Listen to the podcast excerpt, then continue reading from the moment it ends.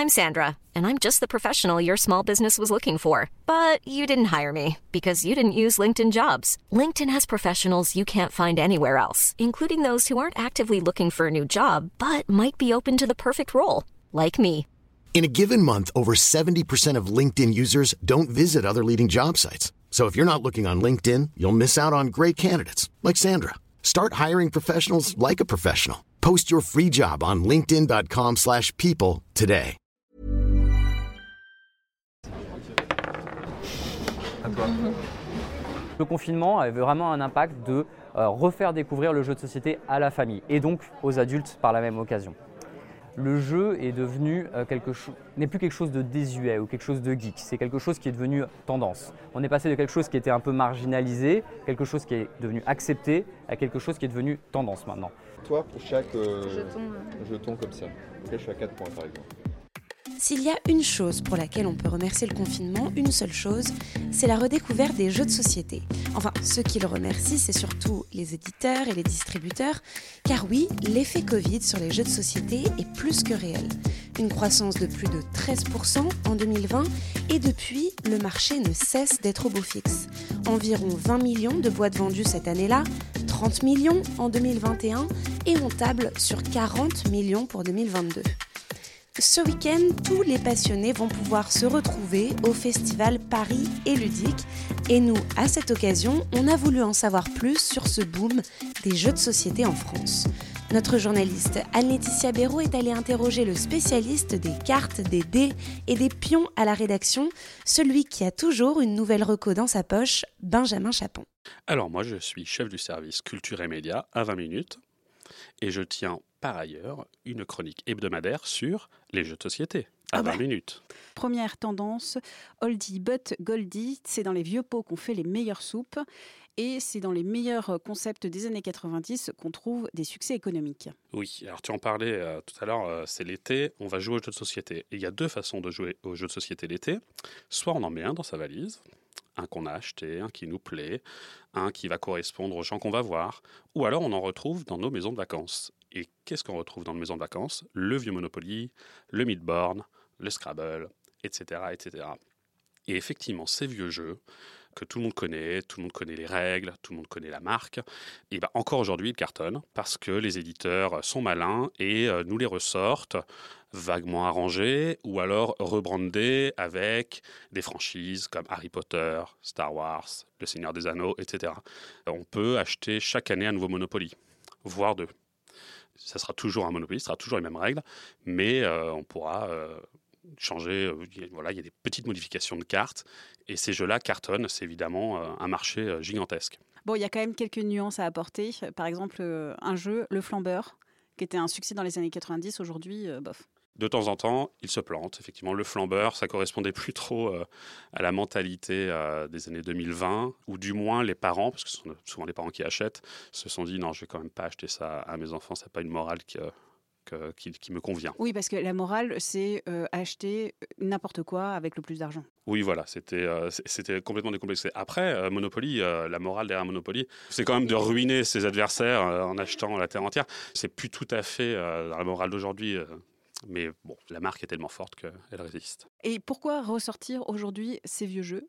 Alors tout simplement parce qu'il y a un marché, les gens euh, achètent beaucoup de jeux de société, c'est un marché qui se portait très très bien avant le Covid et qui a explosé encore plus euh, après le Covid, donc il y a de l'argent à se faire, un petit peu comme euh, pour toute industrie culturelle, on s'appuie sur des vieilles recettes, c'est plus facile de vendre un Monopoly où les gens connaissent, comme tout le monde connaît Spider-Man, tout le monde connaît Mono- Monopoly. Et un des freins aux jeux de société, c'est les règles. Devoir expliquer de nouvelles règles, ça peut euh, gêner certaines personnes. Or, tout le monde connaît plus ou moins les règles du Monopoly. Voilà pourquoi euh, ce jeu-là, particulièrement, ces jeux-là, particulièrement, fonctionnent si bien. Et puis en plus, on est à une table multigénérationnelle. Exactement, c'est une des valeurs très très euh, très très fortes du jeu de société, c'est euh, de pouvoir euh, avoir à la même table des jeunes enfants, on va dire, qui savent lire, c'est la, première limite, et aussi bien le grand-père ou la mémé. On l'a dit, c'est un vrai succès, c'est un vrai succès économique. Oui, absolument. Les chiffres sont, euh, sont variables selon euh, ce, qu'on compte dans le monde du jeu de société. Le chiffre qui circule beaucoup, c'est qu'en 2021, 30 millions de boîtes de jeux ont été vendues. En 2022, on sera probablement plus proche des 40 millions. La progression sur les ventes qui étaient déjà fortes avant Covid, à l'heure actuelle est de plus 15% par an. Par ailleurs, c'est un secteur où les marges pour les distributeurs sont assez importantes, 40%. J'aime autant vous dire que ça fait rêver pas mal d'éditeurs de produits culturels. Les deux grands géants français, c'est Hachette et Asmodée. Ils font quoi comme jeu? Hachette et Asmodée sont des distributeurs, c'est-à-dire que c'est eux qui vont acheminer euh, les jeux dans les boutiques, soit dans les boutiques spécialisées, soit dans les supermarchés, euh, les grandes surfaces. Euh, les distributeurs possèdent des éditeurs. Des éditeurs, ce sont des boîtes d'édition qui, eux, fabriquent les jeux. Les deux grands géants en France sont Hachette et Asmodée. Et Asmodée, par exemple, va être très connu pour le double. C'est le jeu qui, qui vend le plus avec un autre jeu qui est très connu des joueurs qui s'appelle Unlock, qui est une sorte d'escape game qu'on peut faire à la maison. Ils en sortent euh, au moins deux boîtes par an et euh, les chiffres de vente sont, euh, sont, sont, colossales. Tu as parlé donc de Unlock qui est une vraie pépite française. On peut parler d'autres jeux qui sont des vraies pépites françaises? En fait, la France euh, n'est pas le pays où euh, s'achète le plus de jeux. C'est euh, un pays qui est dans la moyenne. On est des, bons joueurs. en revanche, on est le pays européen qui créons le plus de jeux. C'est-à-dire qu'il y a une vraie politique d'auteur, il y a une vraie politique de création et toute une myriade de boîtes d'édition de taille variable qui créent énormément de jeux. Le jeu emblématique, on va dire, de ces dernières années, ça va être Seven Wonders, le jeu de société. C'est un jeu où on va construire une merveille, comme les sept merveilles du monde. Et donc c'est un jeu d'opposition où il faut euh, agréger de ressources pour pouvoir euh, fabriquer euh, sa, merveille avant les autres. C'est le jeu qui a reçu le plus de prix au monde. Après, il y a d'autres jeux, par exemple Lixit, il y a Splendor, il y a Azul, Villainous, King Domino. Tous ces jeux-là sont, sont des best-sellers ils mériteraient d'être connus peut-être d'un encore plus large public. Autre jeu qui est une pépite blanc mangé, c'est une autre tendance du jeu de société, c'est le jeu d'ambiance. Il y a plusieurs euh, familles de jeux de société, mais il y a le jeu où euh, on va pas parler, on va rester concentré sur sa victoire, où euh, le meilleur gagne, où il y a un peu de tension, on essaye de se mettre des bâtons, dans les roues. Et il y a l'autre catégorie qui est le jeu d'ambiance, où peu importe qui gagne, l'objectif est de passer un bon moment, de plaisanter avec quelques règles, mais pas grand-chose. Blanc manger coco, c'est un, des, succès de ces dix dernières années. Le but du jeu, en gros, c'est de dire le plus de bêtises possible. Et ça, effectivement, c'est un succès français. Euh, il y en a d'autres, des gros succès qui sont en train d'exploser dans les jeux d'ambiance. Vous avez sans doute déjà entendu parler de Top 10, de Codenames, qui sont des jeux où on va euh, faire des tops, les comparer entre nous, essayer de se faire deviner des mots euh, à partir d'indices. Voilà, tout ça, ce sont des jeux qui créent de la conversation, qui créent du moment, de, qui créent de l'ambiance, qui créent de, la convivialité.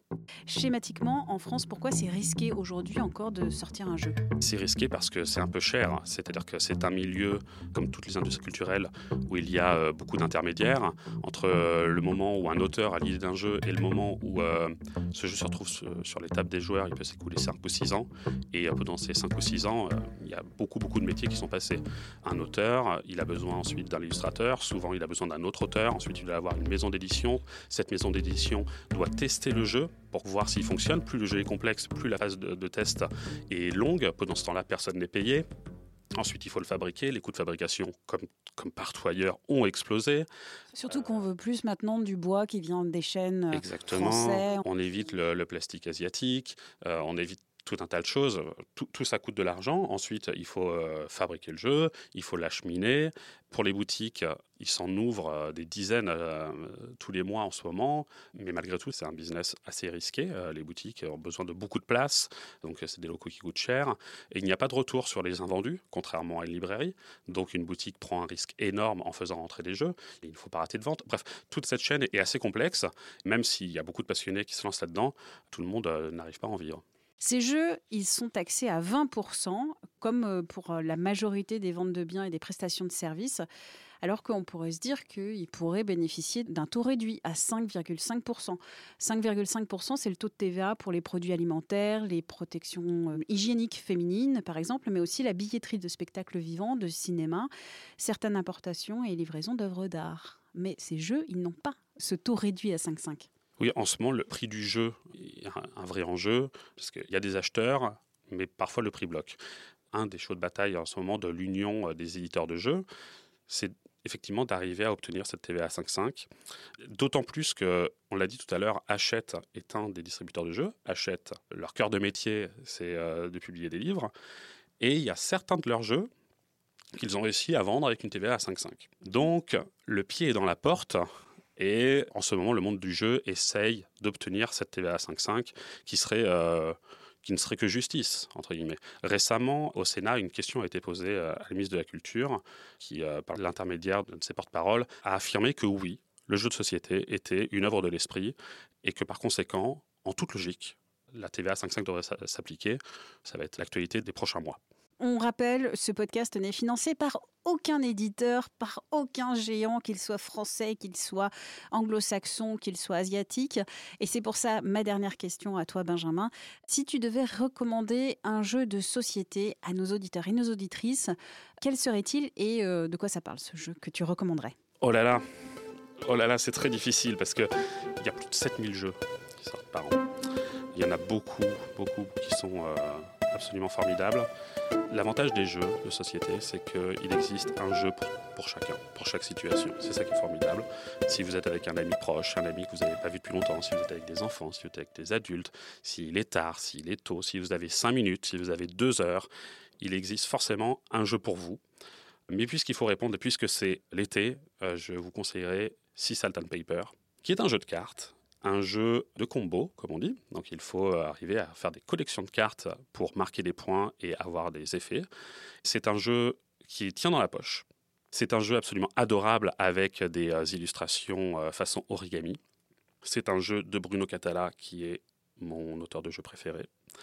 Et c'est un jeu qui s'explique en trois minutes et qui pourtant recèle une complexité. moi, c'est le jeu que je recommande qui peut correspondre à, à tout le monde en fait. Et c'est un jeu très récent. Et le but, c'est de quoi? De marquer des points. Voilà, à la fin, à la fin euh, on, pioche des cartes, on tire des cartes, on se les échange. À la fin, celui qui marque le plus de points, et on fait des. Si, si je devais schématiser, c'est un jeu des sept familles plus plus plus. On peut jouer à deux, on peut jouer. On peut jouer à deux, on peut jouer à trois, on peut jouer à quatre. Je crois qu'on peut jouer jusqu'à cinq. Ce jeu, on peut le trouver dans les magasins spécialisés, on peut le trouver ailleurs? On peut pour l'instant le trouver uniquement dans les boutiques spécialisées, je pense. Et de toute façon, je vous encourage à aller dans les boutiques spécialisées pour avoir des vrais bons jeux, des vrais bons conseils. Eh bien, ce sera sur euh, ces dernières paroles de sagesse que nous conclurons ce podcast. Merci d'avoir écouté cet épisode de Minute Papillon réalisé par Alain Béraud et moi-même, Jeanne Serrin, au montage. Vous pouvez retrouver bien sûr tous les articles de Benjamin Chapon gratuitement sur le site de 20 minutes, ainsi que sa chronique sur les jeux de société qui est publiée une fois par semaine. Ça se passe aussi sur 20minutes.fr. Avant de vous quitter pour ne manquer aucun nouvel épisode, n'oubliez pas de vous abonner à Minute Papillon sur votre plateforme ou appli d'écoute préférée. À très vite et d'ici là, bonne écoute des podcasts de 20 minutes.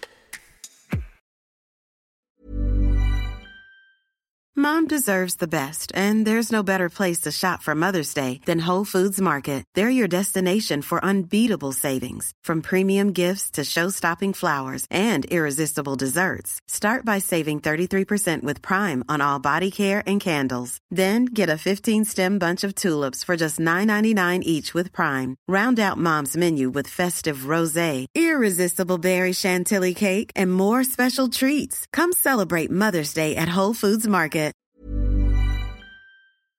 On ne va pas se quitter comme ça. Vous avez aimé cet épisode? Sportif, généraliste, sexo ou scientifique, varié mais toujours bien informé. Découvrez les autres podcasts de la rédaction 20 minutes sur votre application d'écoute préférée ou directement sur podcast au pluriel.20minutes.fr. Et merci de nous avoir écoutés.